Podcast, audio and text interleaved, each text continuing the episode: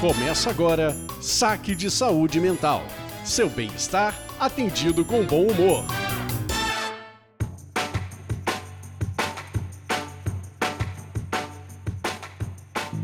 Olá, você está no Saque de Saúde Mental, a sua maneira leve e divertida de tratar de temas sérios e relevantes. Eu sou a Lisandra Brandani. E eu sou a Bianca Dalmaso. E sejam bem-vindos a mais um episódio do Saque de Saúde Mental. Para você que já conhece a gente, sabe que esse saque ele tem um jeito leve e descontraído para a gente falar sobre saúde mental. E você que é novo, acabou de chegar de paraquedas aqui, seja bem-vindo e sabe que a gente vai atender com muito bom humor temas relevantes e importantes importantes para quando a gente pensa em saúde mental. E antes de apresentar a convidada de hoje, falar do tema de hoje, eu queria só reforçar para vocês seguirem a gente lá no Instagram, saque saúde mental, saúde sem acento, e também seguir a gente ali na sua plataforma de podcast preferida e de quebra ali aquela nota 5 para dar aquele engajamento, né, para os nossos atendentes aqui do saque. E é isso aí. E Bianca, hoje a gente tem convidada?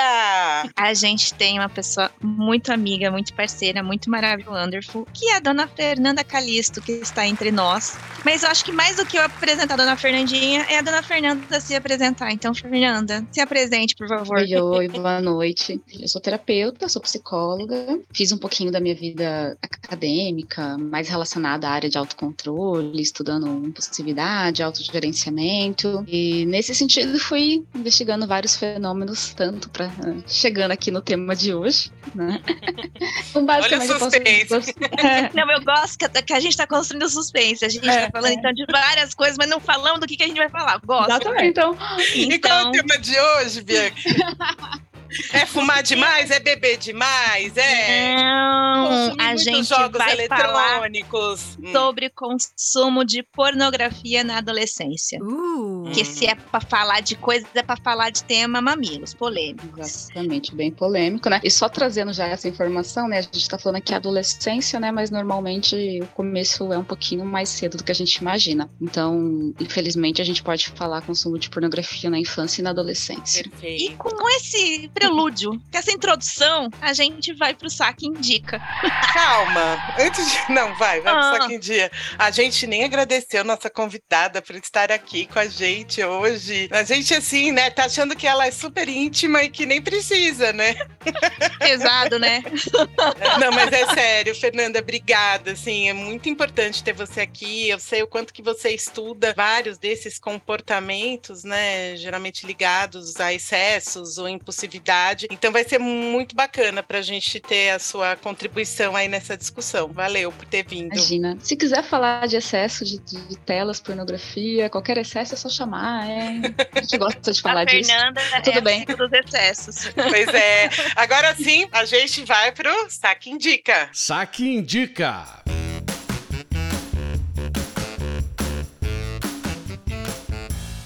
E aí, gente, quem vai começar a fazer indicações? Normalmente a gente deixa os convidados fazerem primeiro, porque se for repetido, ah. vocês têm vantagem.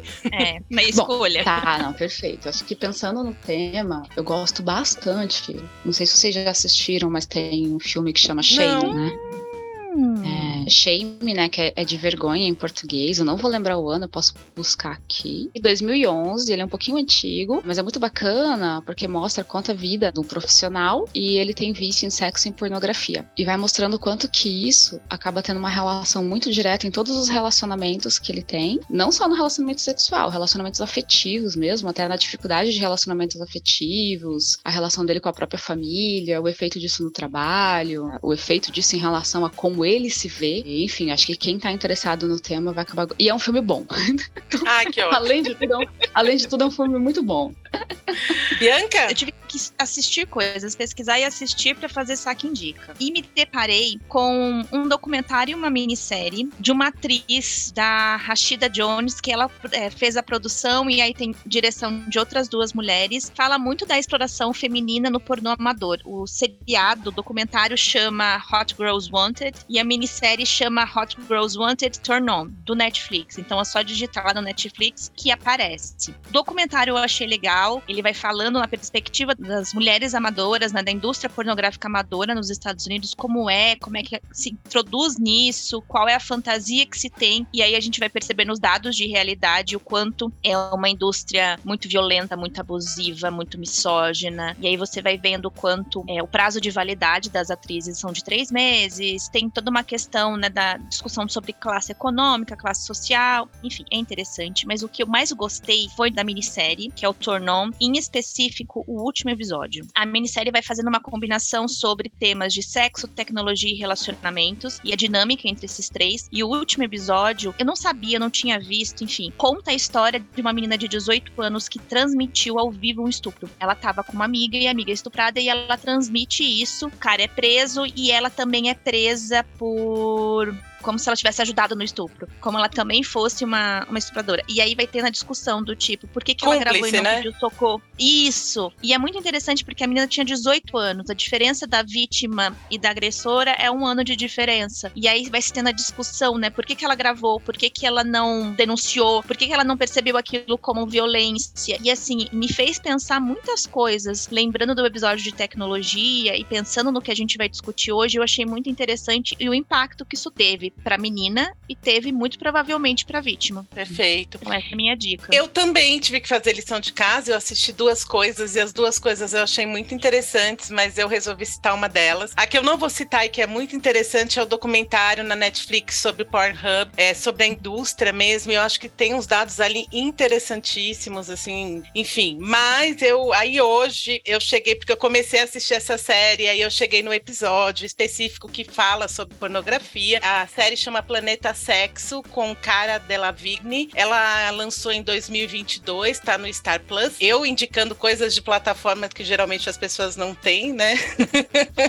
e eu tô tem, encantada. Tem como, tem como assistir de outras formas. A, a Cara, ela é uma atriz, uma modelo, e ela é, vamos dizer, a guia da gente nesse mundo do sexo, nesse planeta sexo. Então, cada episódio vai falando de alguma coisa. Então, tem um episódio que vai discutir a questão de monogamia, tem um episódio que vai discutir discutir a questão do que é gênero e as questões de gênero, mas esse episódio, o episódio 4, especificamente, é o episódio que vai tratar da questão da pornografia. A cara, ela vai mesclando todas as pesquisas que ela faz no documentário também com a vida pessoal, e ela se coloca também como é, uma pessoa que foi viciada em pornografia desde muito cedo, né? Como a Fernanda falou, até desde a infância. A partir do momento que ela começa a achar que aquilo é problemático, quando ela entende que ela não consegue mais ter orgasmos sem a pornografia. Então ela também dá depoimentos pessoais ali. O episódio chama Pornocópia, né? Fazendo aí uma, fala, uma alusão à cornucópia. E aí o episódio, assim, ela se encontra com algumas diretoras, produtoras de filme pornô, que são feministas e que vêm no movimento de fazer uma pornografia ética, né? E mais realista. Porque o que elas discutem é que toda a pornografia é feita por homens héteros e toda a pornografia é direcionada para esse público. Então, ela vai discutindo e ela vai analisando, inclusive com a Erika Lust, que é uma diretora né, de filme pornô nessa pegada mais ética e mais realista, todos os erros, assim, os erros, é ótimo, né? Jogo dos sete erros, mas o, as características dos filmes pornográficos, né? Então, assim,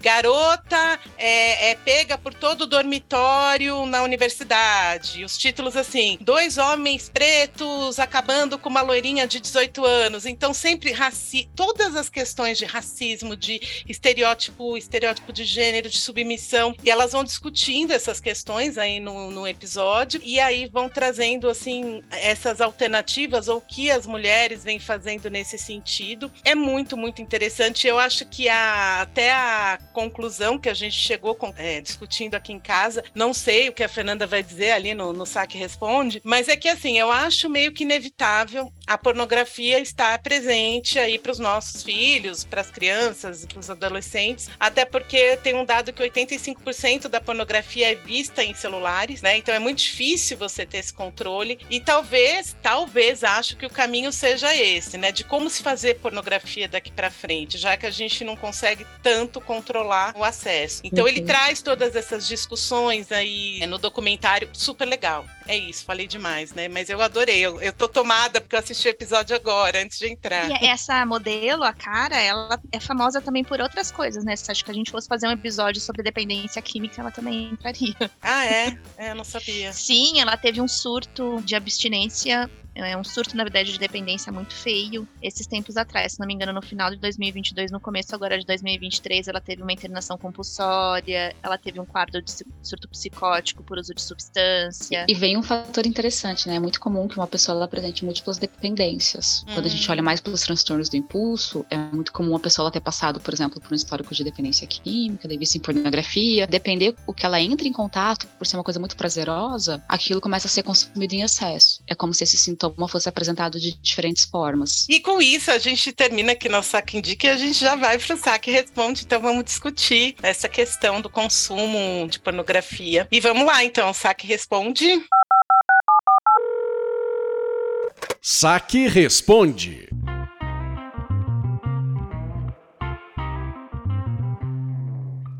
Esse episódio nasceu de um pedido. Uhum. Uma ouvinte nossa foi lá no saque e deixou pra gente um pedido. E o mais interessante é que esse pedido foi feito, sei lá, quando a gente gravou o episódio de educação sexual. Então faz muito tempo. E aí a pessoa tá tão vigilante que a hora que eu soltei a caixinha lá no Instagram, ela, ah, agora vocês vão atender meu pedido. Eu falei, nossa, ela tá esperando mesmo.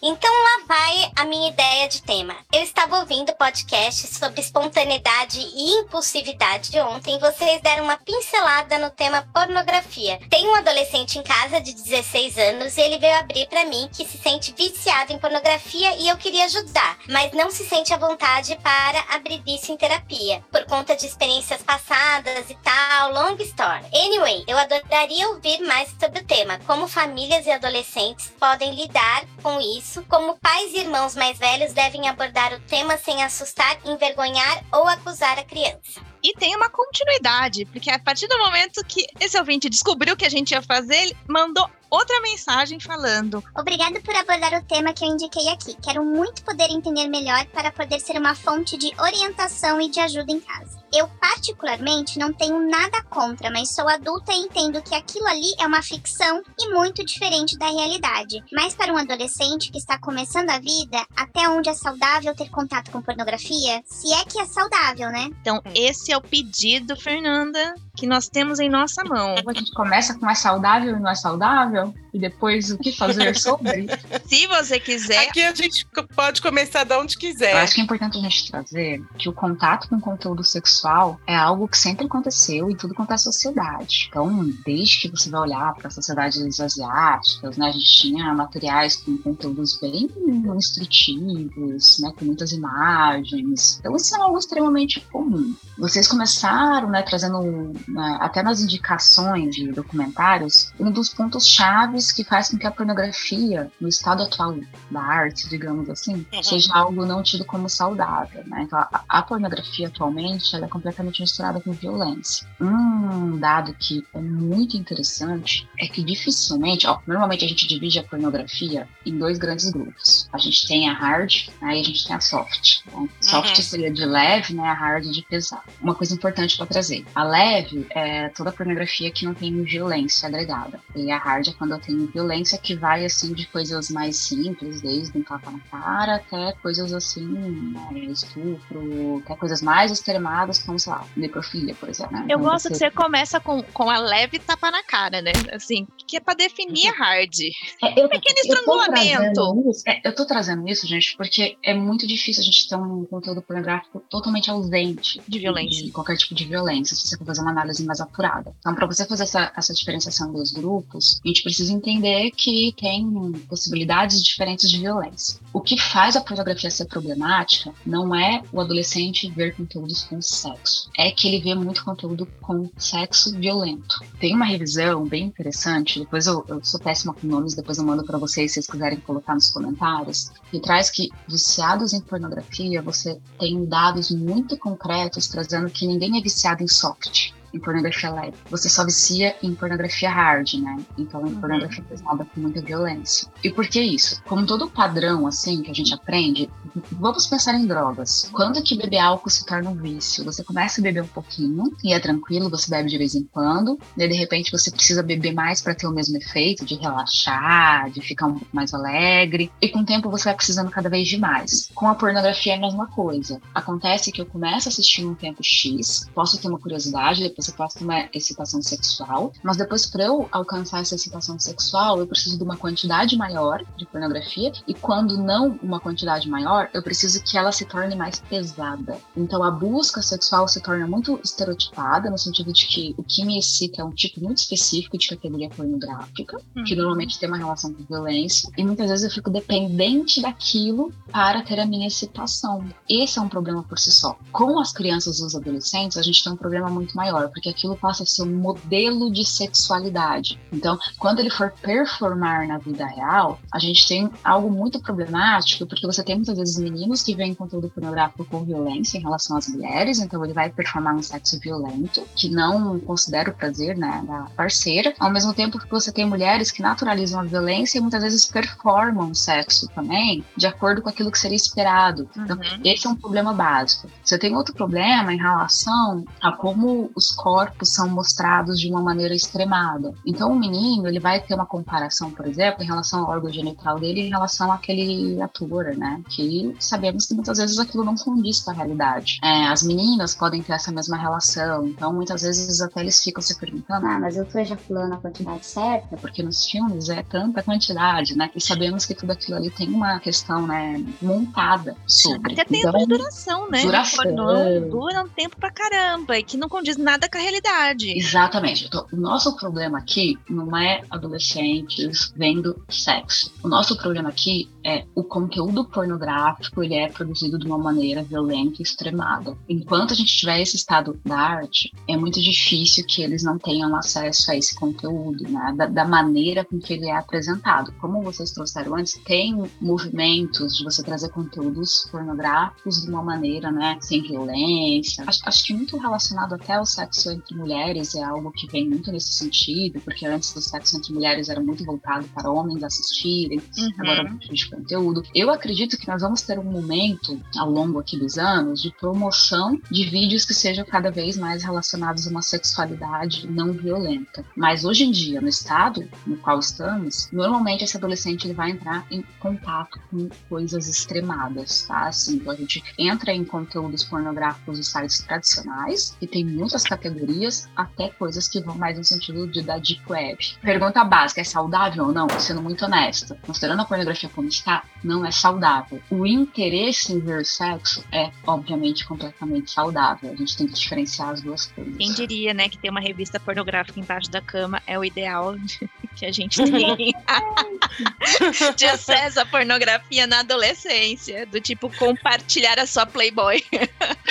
Não, e isso é tão comum, como eu tava falando, eles vão ver, não tem jeito, né? A questão é a gente entender como que isso tem que ser daqui para frente. Passa uma cena nesse documentário sobre Pornhub, que é um menino bem novinho, numa quadra de uma escola nos Estados Unidos, com a bateria, e de repente ele faz três acordes da musiquinha do Pornhub e todo mundo, ah! né? Aí eu tô aqui conversando em casa, aí eu fiz.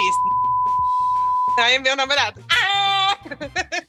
que é a musiquinha também de site, né? Do, do outro lá, do outro concorrente. Mas é isso, né? É, todo mundo vê. A questão é, é, essa, né? Como que a coisa tá mesmo, como a Fernanda fala, o estado da arte. Eu acho que isso é muito Sim. preocupante. E né? no documentário lá do que eu citei, Hot Girls Wanted, eles vão falando quanto se ganha mais pelo sexo violento. Então, se você fizer o, o filme pornô numa pegada soft, você tem um salário. Quando você aceita that tapa, enforcamento, simulação de estupro, que na verdade é um estupro filmado, porque não é consentido. Tem várias é, simulações em que a atriz não sabia que ela faria aquela cena e é filmada, por isso que a reação de choro ou de espanto é real, porque foi de fato um estupro filmado. Ganha muito mais. E aí eu acho que a gente entra num negócio que você falou, que, é muito perigoso, que é o que a gente vive hoje, com normal, é, tornar normal violência. A gente olha para umas cenas de violência e é por isso que eu fiquei tão espantada com a menina ter sido com cúmplice de estupro quando ela filmou uma violência, porque segundo ela, é uma das explicações que ela dá no episódio, tinha conteúdos muito mais pesados do que o conteúdo que ela filmou. E ela não sabia que, tipo, era errado. E esse é o ponto, né? A gente chega a alguns extremismos. Eu não sei se vocês vão se lembrar, mas faz mais de 10 anos, né? Foi lançado aquele filme bem polêmico, The Serbia Movie, que é o primeiro, um dos primeiros filmes de terror pornográfico. Né? Não conheço, não conheço. Podia ter sido lá na indicação, né? Mas é que eu não, eu não queria indicar porque eu não recomendo que alguém assista. Tá? Ótimo! Adoro! Indique, não. não. Não ter visto, eu não indico, mas é, é, interessante a narrativa, né? Então ele mostra o quanto que a pornografia se torna tão extremada, tão violenta, que eles obrigam um ator pornô, né, bem reconhecido, né, essa narrativa do filme, a realizar coisas escabrosas e eles fazem isso ameaçando a família dele, né? E o filme chega em níveis de violência, assim, é um filme que foi na época proibido na maioria dos países, aqui no Brasil foi proibido, inclusive. E realmente é um filme pornográfico, então chega a, a, a situações assim impensáveis. Então isso mostra o quanto que o ser humano ele tem uma capacidade de habituação, de, de, de naturalizar muitas vezes, né? E é aquilo que te assusta no começo passa a não te assustar quando você vê com muita frequência. A gente tem um problema de vício de pornografia agora, meninas, né? Que a gente, acho que na nossa geração, né? Na nossa época não era tão frequente, muito por conta do acesso. Então vocês falaram, ah, revista, né? Playboy, né? Então era comum. Na minha casa tinha Playboy. Na nossa época tinha o Cine Privé, né? As histórias da Emanuele. Então, assim, a gente tinha formas, a gente via sexo, mas era de uma maneira restrita. Era quando passava, né? Você ficava lá de madrugada para ver escondido, roubava, né? A revista, né? De alguém, do primo, enfim, né? Você tinha uma forma muito mais difícil de acesso. Se você ia nas locadoras, você tinha, era um lugar separado. Sessões exclusivas, aí tinha alguém que fiscalizava quem entrava e quem alguém saía. Alguém ia ver que você tá entrando, dava aquela vergonha. Agora, quando você tem a internet, né? E o celular de uma maneira facilitada, você tem uma coisa muito acessível, muito rápido, qualquer link pode te levar. E por mais que a gente esteja falando de plataformas né, específicas, né, então a gente tem todas as plataformas bem conhecidas, a depender de como você interage no TikTok, no Instagram, você começa a ter acesso a conteúdos que são mais pornográficos também, né? Se não pornográficos, eróticos, né? Por uhum. não ter uma demonstração do sexo em si, mas você tem conteúdos eróticos sendo demonstrados. Agora, indo para a segunda parte da pergunta, como que você tem que manejar? Então, as famílias, elas têm que entender que ver sobre sexo, ter essa curiosidade, falar sobre, buscar sobre, é algo que de alguma maneira tem que ser permitido. Claro que a gente tem que considerar a idade, porque é muito diferente uma conversa sobre sexo com uma criança de 11 anos, de 13 já faz toda a diferença, de 15 já faz toda a diferença. Considerar, né, as curiosidades que são próprias da idade. Mas a gente tem que diferenciar aqui o interesse, ver sobre sexo e o entrar em contato com pornografia. Hum. Uma coisa que a Lisandra trouxe, né, ou a Bia, não me lembro agora, nas né, revistinhas, uma coisa que é muito comum com as adolescentes que eu atendo, eu não falei no começo, mas eu atendo a maioria adolescentes, mangás eróticos, é, livros eróticos, e, e, que tem um conteúdo que é com violência, sim, mas não necessariamente. Então você tem outras formas de entrar em contato, né, de uma maneira curiosa com a sexualidade, que não necessariamente passa por esses canais. E é muito interessante o que você está falando, Fer, porque eu sou viciada em ler romance, adoro. Big Brother, adoro. Inútil hoje em dia tem uma levada de romance dark. E assim, o último que eu li, eu li assim, do tipo, eu só quero ver como é que essa história termina, porque eu fiquei um pouco aterrorizada. De tipo, mercado de venda de mulheres como escravas, relatos de perseguição, estupro. E as pessoas comentando que foi um livro mais maravilhoso que elas leram. E aí você vai vendo a faixa etária, são meninas de 19, 18, até senhoras de uhum. 40 e poucos, 50, normalizando um tipo de livro que, cara, pesado pesado. Tipo, uhum. Marquês de Sade acharia, tipo, ai, uma quinta-feira. Mas que a gente, quando a gente fala de pornô, existe uma literatura pornográfica que tá agora muito inserida nos romances. Que tem uma Exato. capa super fofinha, mas quando você vai ler, é uma idealização, é uma descrição muito visual de como é o ato sexual e que também zero dá de realidade. Exatamente, exatamente. É, você tá trazendo uma coisa assim mais, mais parte, mais pesada, mas só para trazer algumas referências também de contato positivo, digamos assim, né, com conteúdo sexual. Você também tem livros no qual a sexualidade é mostrada, né, no qual as cenas de sexo são descritas e não necessariamente você tem relações de abuso, né? Eu acho que, por exemplo, a série que agora tá bem famosa no Netflix, Bridgerton, era uma série erótica. É uma série erótica. É, mas é um romance de época e é muito bizarro, porque aí você começa a ter categorias de romance. Sim. Exatamente como a gente tem categoria, gente. Do pornô. É, e eu achei muito engraçado, porque é interessante nesse sentido, né? Entraria num soft. Mas depois eu mando um nome pra vocês dos livros que eu li, que eu não recomendo, ninguém sabe o nome, pra ninguém ler. Pesado. E assim, os comentários, a pontuação, as pessoas falando, ai que lindo, ai eu queria. E assim, gente, a gente tá normalizando um cara que perseguia uma mina, obrigava ela a fazer sexo com ele. E, e, assim, Aham. ela se apaixona por ele. Olá, síndrome de Estocolmo. Temos um problema aqui. Mas olha o insight, porque a Fernanda estava falando sobre essa questão dos mangás, né? E essa questão do mangá tem uma coisa muito interessante, que tem um tipo de mangá agora que virou febre no Japão, que chama, cadê?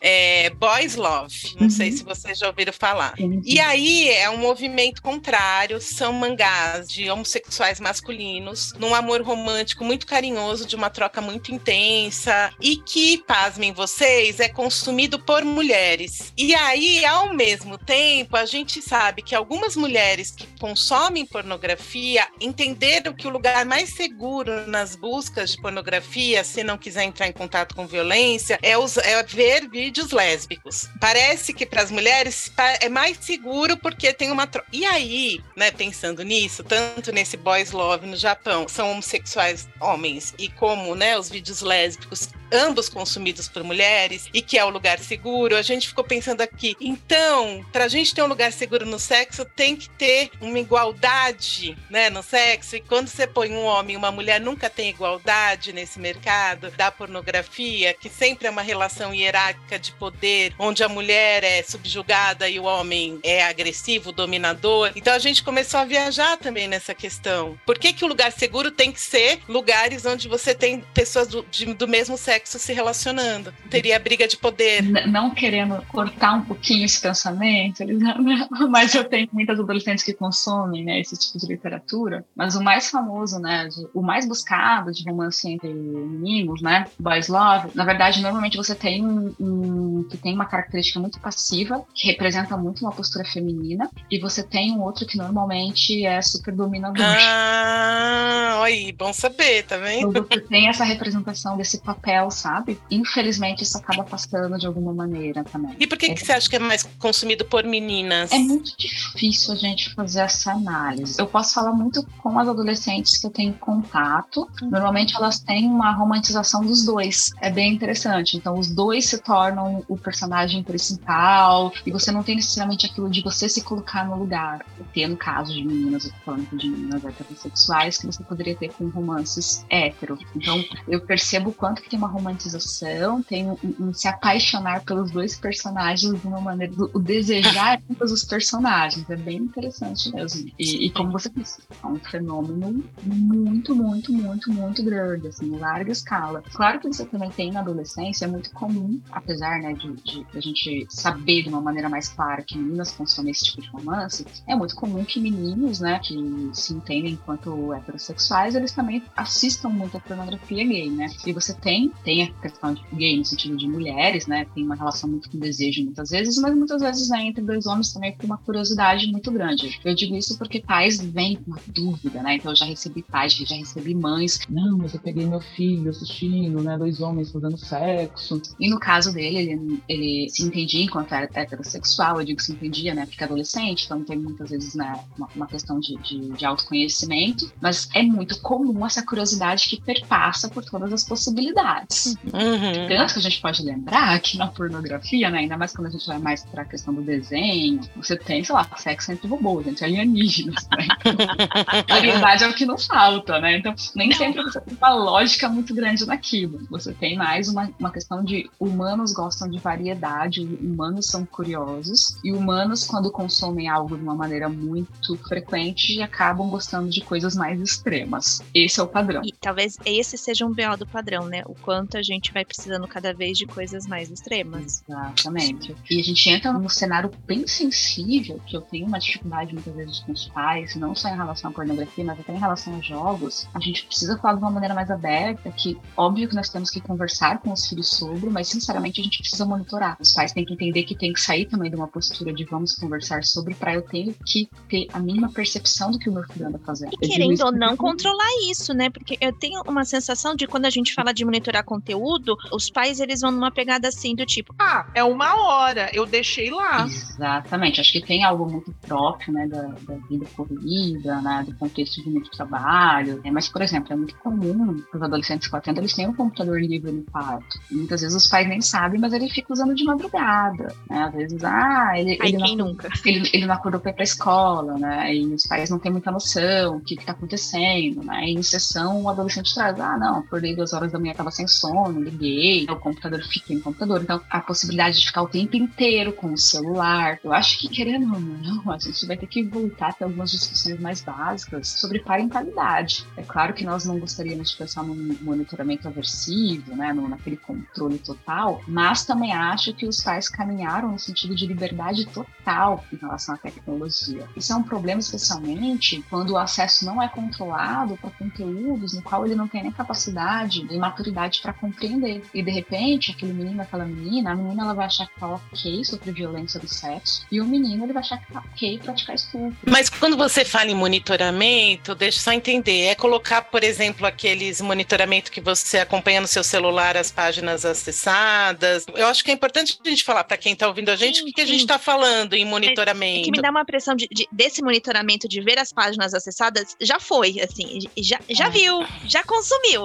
Exato. Que é um passo antes, eu acho que é o antes do consumo. Perfeito. Eu acho que essa questão das páginas é facilmente quebrada, né? Eu vou, eu vou para um passo mais anterior ainda, né? Por que tá sendo difícil você ter noção do que que seu filho anda fazendo? É claro que tem uma questão, por exemplo, mais física, né? Que a gente pode falar, o computador tá no quarto. Eu, por exemplo, recomendaria tirar. Dar um exemplo. Celular a depender no horário de dormir, não sei quanto que, para vários adolescentes que eu atendo, a minha recomendação é que não fique no celular a noite inteira. Mas é uma questão mesmo porque fica na tela, prejudica o sono, então é um combinado que é feito entre pais e adolescentes. Mas também a gente começa a pensar, ok, então por que esse adolescente está tão longe da família, digamos assim? Então às vezes não tem tempo de qualidade, às vezes chega da escola, já vai direto pro quarto, daí às vezes os pais estão em home office, mas estão fazendo outras coisas, e essa família não se fala, e não tem contato um com o outro. Então também é pensar esse tempo de qualidade para não sobrar tantos espaços para que esse adolescente fique consumindo a porno- a pornografia de com alta frequência. Porque, de novo, ele vai acessar. O que a gente está preocupado aqui é com a, é com a frequência. Um canal tem que ser aberto em relação a vamos falar sobre sexo. Entendendo o quanto que esse acessar tem uma noção né, de, de idade, te- tem uma questão de curiosidade, mas o quanto que esse monitoramento ele vai ser fundamental para a gente evitar os excessos de consumo. E daí não tem jeito, vai ser aversivo. E talvez a questão seja essa, vai ser aversivo. Não tem como fazer isso e não ser aversivo. Não tem como fazer isso e ser o pai e a mãe do ano naquele momento. Porque E eu acho que eles esperam que a criança, que o adolescente, ele vai, ele vai criar consciência e que ele vai entender que não pode, e os pais às vezes não querem ter esse trabalho ativo. Uhum. eu acho que esse é um dos, das questões, do tipo, você fazer isso e não ter a, a outro lado que é o adolescente vai ficar puto, ele vai ficar revoltado, ele vai questionar, ele vai dizer que você tá cerceando a liberdade dele, mas é isso, a liberdade dele é, é limitadinha, ela é cerceada. Tem um ponto que ele pode decidir por ele mesmo e tem um ponto que ele não pode decidir por ele mesmo, porque ele é um adolescente. Ele não tem a Uhum. capacidade de decidir por coisas sérias ou complexas por ele mesmo, senão ele seria adulto. Uhum. Mas aí quando você fala, Fernanda, que na verdade você não está controlando se ele vai acessar a pornografia ou não, porque provavelmente sim, mas a quantidade ou o tempo que ele fica ali. E você acha que isso seria uma prevenção, por exemplo, para uso abusivo, para dependência mesmo? Que aí a gente entra na questão da dependência mesmo da. Total. O tempo de consumo é uma das coisas que mais afetam. Porque que acontece, Lisandra? Quanto mais tempo eu tenho, se eu tenho possibilidade de ficar duas horas vendo no meu celular porno- pornografia sem parar, pelo próprio fenômeno de tempo podendo, os algoritmos eles vão me levando para conteúdos que são mais extremados. Então eu vou assistir uns três vídeos parecidos, daí depois o que vai me sugerir já é uma coisa mais extremada. Realmente, se por exemplo eu tenho uma vida né, com qualidade, eu faço várias outras coisas, que daí a gente já vem com uma conversa de enriquecimento ambiental, né? Então esse, essa criança, esse adolescente ter, quando eu falo várias coisas, não é só atividade de escola, até ter possibilidade de se engajar em coisas que são reforçadoras, que são prazerosas. Então sobra ali 15 minutinhos para ele. Nesses 15 minutinhos, é muito difícil que ele vá ter acesso a conteúdos cada vez mais extremados. É mais provável que ele vá olhar aqueles videozinhos ali que ele tá mais acostumado. Tá. Lembra o básico. Exatamente. O tempo de acesso é uma variável que vai se relacionar diretamente com quanto eu vou consumir coisas cada vez mais extremadas. E é um indicativo que ele não tá fazendo outras coisas de qualidade. Se ele uhum. tem duas, três horas por dia para ficar no celular vendo pornografia, me indica que ele não tá fazendo atividades físicas, me indica que ele não tá papeando com os pais, não tá assistindo um filme junto com os pais, não, não tá saindo encontrando os amigos, não tá jogando bola no condomínio. Não tá fazendo lição de casa, que é uns B.O. que eu tenho com os meus adolescentes.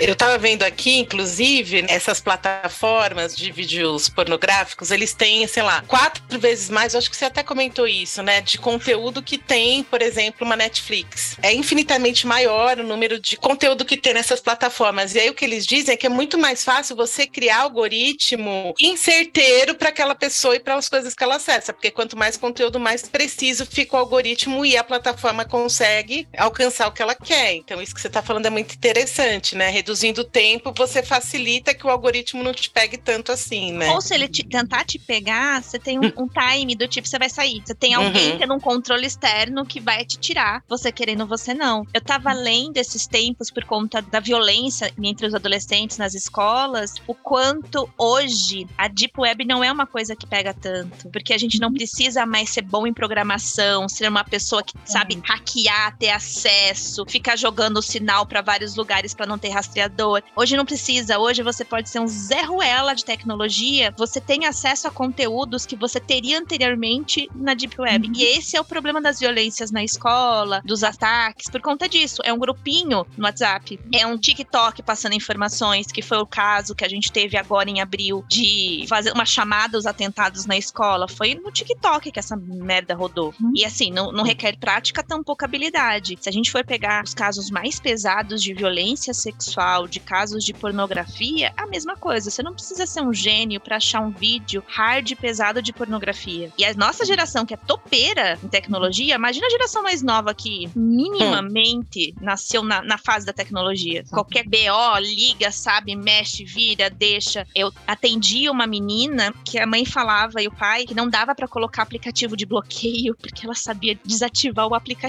E eles não sabiam como ela sabia desativar o aplicativo.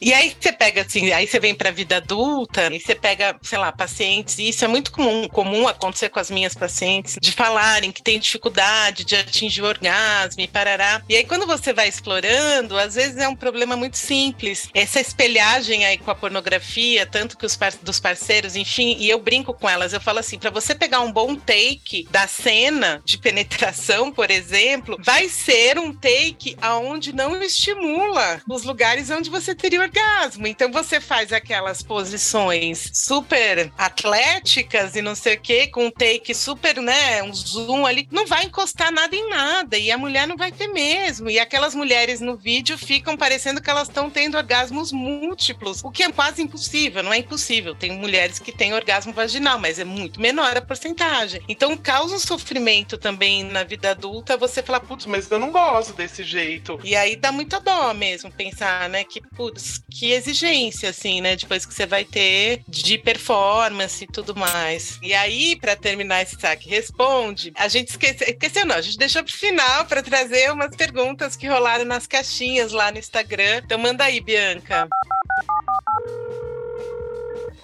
Qual a relação do consumo de pornografia com pessoas que tenham passado por abuso sexual? Existe essa Motivo relação? da minha pergunta. Uma paciente relatou que na primeira sessão com o psiquiatra, ao falar para ele que passou por um abuso sexual na infância, o psiquiatra soltou. Ah, então você com certeza deve ser viciada em pornografia. Não existe essa relação. Eu não conheço essa relação, mas eu não sou especialista. Na verdade, quem passa por uma situação de abuso, muitas vezes, tá com uma dificuldade de lidar com conteúdo conteúdos sexuais como tudo, tá, gente? Então, não, não tem essa relação entre ter passado por um abuso e ter visto em pornografia. Isso não existe, não tem dados que vão nesse sentido, tá bom? O que a gente tem é outra relação, de repente você não ter uma vivência sexual é muito mais comum, tá, gente? Uma ausência de vivência sexual como um todo, aqui eu não tô falando só de abuso, e um consumo maior de conteúdo pornográfico. Então, por exemplo, em períodos de pandemia, em que muitas pessoas ah, transaram menos, né? Não podiam se encontrar, né? Não estavam em relacionamentos, né? Que moravam juntos, por exemplo, você tem um pico enorme de consumo de conteúdo pornográfico. Então, a gente tem algumas variáveis que a gente consegue relacionar, mas essa, especificada por esse psiquiatra, me parece muito mais uma fala hum, infeliz. É, e não confiem, viu, pessoal, em psicólogos, psiquiatras que falam se aconteceu isso, então aquilo. Ah, certeza. Com certeza, né? Gente, não existe essa equação em psicologia. Fujam. E tem uma que é um comentário, mas eu acho que vale a pena só pra gente frisar. É, a pergunta que a gente postou era a seguinte: qual é a sua opinião e pergunta sobre o tema de pornografia? E aí a pessoa respondeu: Eu vejo às vezes. Ele é muito fofo, esse nosso É muito seguidor. lindo. Eu adoro ele. Mas às vezes eu também vi vídeos de pessoas, eu não sei se são especialistas no assunto, que dizem que consumo de pornografia prejudica em vários aspectos a vida pessoal. Eu fiquei com dó dessa pessoa. Eu Ó. senti alguém com culpa. Isso. Tem uma ex-orientanda minha, né, que ela já, ela já terminou a especialização dela no Paradigma. Ela fez uma análise bem bacana, né, do consumo de pornografia no período de pandemia, né. É, enfim, ela analisou várias variáveis, recomendo bastante depois, eu também posso passar o nome dela, vocês colocam ali nos comentários. Por que, que eu tô trazendo isso, né? Porque muitas pessoas relatavam culpa em acessar pornografia, principalmente mulheres. Olha que interessante. Não sei se ou a ouvinte de vocês, né? Mas mulheres relatavam muita culpa. Ainda mais quando o conteúdo estava um pouco mais violento. Então, mulheres que têm um conhecimento muito grande ac- acerca das questões feministas, de saberem o quanto que a indústria pornográfica é prejudicial, né? Normalmente relatam essa culpa ao consumir. Porque as pessoas consomem pornografia, tá? Não tem ninguém que não, que não consome de alguma maneira. Esse é um aspecto, né? Agora, vamos falar de efeitos. A gente pensa em efeitos, pessoal, quando aquilo começa a ter um fator muito grande na minha forma de vivenciar a minha sexualidade. Então, o que eu espero do meu parceiro da minha parceira é que tenha aquela performance, eu falo que o desejo fica estereotipado, só aquilo que funciona, né? E a gente perde a humanidade da relação, né? Até porque aquilo que está sendo feito é uma atuação. Então, eu tô, tô perdendo essa humanidade. Eu já atendi casos de pessoas que não conseguiam mais ter relacionamento sexual com parceiro com a parceira, por conta disso. Quando o sexo era realizado, tinha que ser assistindo um conteúdo pornográfico, tinha que ser performando aquele sexo Uhum. pornografia e- assistindo. Então, pessoas que, por exemplo, só conseguem chegar ao orgasmo, ter uma ejaculação, assistindo aquele conteúdo. Porque o outro ser humano real, né, ele deixa de eliciar o nosso desejo, porque o nosso desejo está totalmente relacionado àqueles estímulos que são irreais do filme e muitas vezes extremados, ou seja, de violência. Quando começa a ter esse aspecto, a gente fala em prejuízo sim, tá bom? Casos de dependência que eu acompanhei acabam tendo efeitos em outros lugares, por exemplo, efeito no sono, porque eu vejo antes de dormir, eu começo a assistir quando eu vejo já tô assistindo há duas horas, na escola, porque o sono prejudica a escola, eu deixo de fazer outras atividades. Atendi casos, né, agora já falando de adultos, que deixavam de trabalhar para ver pornografia, no meio do trabalho ia pro banheiro para assistir. Assim, eu gosto de fazer alusão com o uso de substância, né? Ah, O problema não é você beber de vez em quando, o problema é você deixar de trabalhar porque você tá bebendo, a vida, a vida só tem sentido porque você tá bebendo, né? Você só, só é feliz quando você tá bebendo, né? A gente pensa na pornografia, no vício de telas como um todo, a gente faz essa mesma alusão. O que que tá deixando de ser proveitoso para você por conta da pornografia em si? O quanto que você tem de- deixado de desejar pessoas reais por conta dessa pornografia? O quanto que você de repente se percebe fazendo coisas que existem nos filmes e que você sabe que não tem uma relação com seus valores, né? Quando eu falo dos valores, no sentido, não, não tá dentro dos meus valores uma pessoa violenta, mas de repente eu só consigo atingir orgasmo se eu estiver enforcando alguém. né? Então, olha aqui, eu tô agindo de uma maneira muito inconsistente com os meus valores. Será que esse conteúdo não tá me influenciando de uma maneira maior do que eu imaginava? Essa reflexão precisa ser feita. Aí a gente, Ah. com isso, encerra Então, essa resposta. mas aí a gente vai agora pro papo de botequim. Papo de Botequim. Não, opa, opa, não, a gente não vai. A gente resolveu não ir pro Papo de Botequim. Eu e Bianca conversamos aqui. Por quê? Como que a gente vai achar música, né? E aí a gente começou a acessar umas músicas no funk, Meu Deus. no sertanejo. Que aí o que que acontece, Bianca? O que que tem essas músicas que a gente prefere não fazer Papo de Botequim? Gente, assim, teve uma música que eu achei que faz ilusão ao Alusão. um crime chama alusão, não sei. é a um crime que é o revenge porn. A música inteira é sobre isso, o cara gravar a mina e depois jogar nas redes porque ela não voltou com ele. Aí eu mostrei pra Lisa, Lisa, olha isso. Aí eu achei uma- um funk que eu gosto dele porque eu dou risada, mas que faz alusão a este sexo bruto, violento. Então não que tem graça. e perde a graça, porque agora eu não consigo mais ouvir essa música e não pensar nisso, do tipo, o que, que eu tô consumindo? E a gente resolveu nem falar trecho da música porque a gente não quer dar ibope pra esses caras. A gente não, Não quer que você. Não vamos falar, não vamos discutir. E é muito louco, né? Porque outra coisa que eu vi, que eu fiquei impressionada quando você fala desse, né, essa vingança aí, como que é? Sex revenge, é isso? Revenge porn. Revenge porn. Cara, vocês sabem quantos moderadores existem no Facebook pra ver se as suas imagens, seus textos são impróprios? 15 mil, em média. Sabe quantos Caramba, é muito pouco. Sabe quantos moderadores tem no Pornhub? 30! Ou seja, claro que esses vídeos vão acabar sendo uploadados, sei lá como que fala isso, ali, né? Tem jeito. Sim. Porque não faz sentido eles terem nenhum tipo de moderador, porque eles mesmos criam categorias de violência. Como é que eu vou fazer qualquer monitoramento moderação de uma categoria que eu mesmo criei? Então, Exato. faz sentido. Então, hoje não temos papo de botequim. Que isso, estamos em choque. A única música que a gente achou que podia ser bacaninha, mas aí é só o primeiro verso, que é uma, uma música da Billie Eilish, Male Fantasy, é isso? E que a prime- o primeiro verso diz assim: Sozinha em casa, tentando não comer, me distraio com pornografia. Eu odeio o jeito que ela me olha. Eu não suporto diálogo. Ela nunca ficaria tão satisfeita.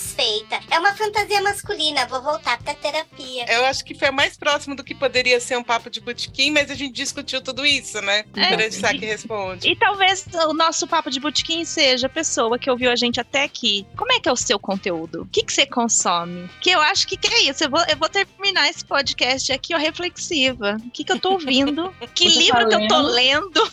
que livro que eu tô lendo? Como é que eu li o livro que eu li? É que assim, sem tentar trazer o behaviorês, que sempre o produtor sei lá desse programa mata a gente, mas é aquela coisa, né? Se sempre que eu como aquele pudinzinho na casa da vovó, com carinho de vó e não sei o quê, quando eu ver aquele pudinzinho na padaria, vai me dar uma sensação gostosinha. Porque eu associei o pudinzinho com carinho com a casa de vó. Então, se toda vez que eu tenho um orgasmo eu tô vendo violência, o que, que vai acontecer quando eu for transar? Eu vou gostar, eu vou pedir, eu vou entender que aquilo é legal. E se eu tiver um sexozinho baunilha, eu vou achar muito chato. Que é, a complicado. discussão que a internet tem do soca forte, soca soft, soca fraco. Será que a gente não precisa rever isto? Que eu tô chamando de soca forte, não é abusivo, violento, agressivo? Fernanda, quer finalizar com alguma coisa? Eu acho que é muito mais trazer Eu gostei da repetição que a Bia trouxe no final, de cada um fazer uma autoanálise, né? O que a gente consome hoje em dia, né? Então, de modo geral, né? Acho que repensar a própria sexualidade, repensar os próprios desejos. Eu acho que a gente tem que tomar cuidado pra, pra não cair no lugar de culpa. Eu digo isso porque muitas vezes as pessoas elas deixam de dizer o que gostam por tanta culpa. Então, acho que fazer uma análise sem julgamento de si mesmo, o que, o que, o que eu tenho desejado, por que será que eu tenho desejado isso, por que, que pra mim isso tá tão natural, será que eu consigo pensar em formas alternativas de acessar a pornografia, né? Então,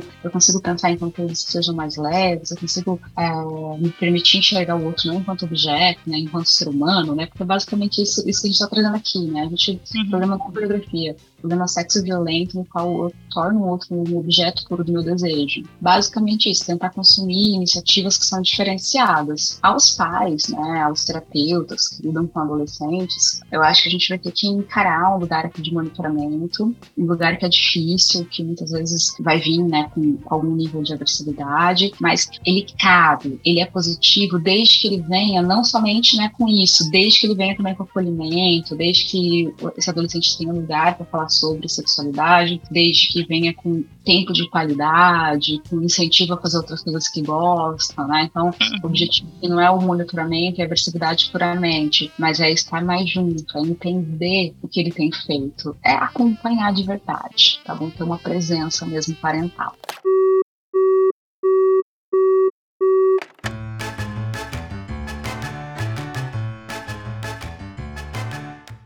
E é isso, chegamos ao fim de mais um Saco de Saúde Mental. Hoje com uma pessoa ilustre aqui com a gente. Ilustre no sentido de ser uma famosa. pessoa que, famosa e que estuda muito esse tema, assim. Então, isso é, esse eu acho que é o principal, né? Uma pessoa que sabe o que está dizendo. Nossos convidados são muito legais. É isso. Obrigada, Fê. Obrigada pela tua presença aqui no saque. Muito, Obrigada muito a obrigada. Fernanda, você já sabe que você será convidada mais vezes. A gente falou por cima de dependência da tecnologia. E, ah, vai ter um saque disso.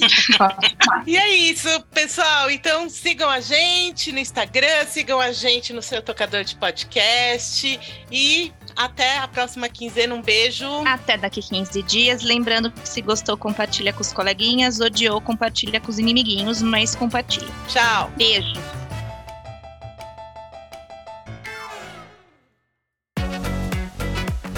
Este podcast foi produzido por Siringe Conteúdo e Comunicação. Conheça siringe.com.br.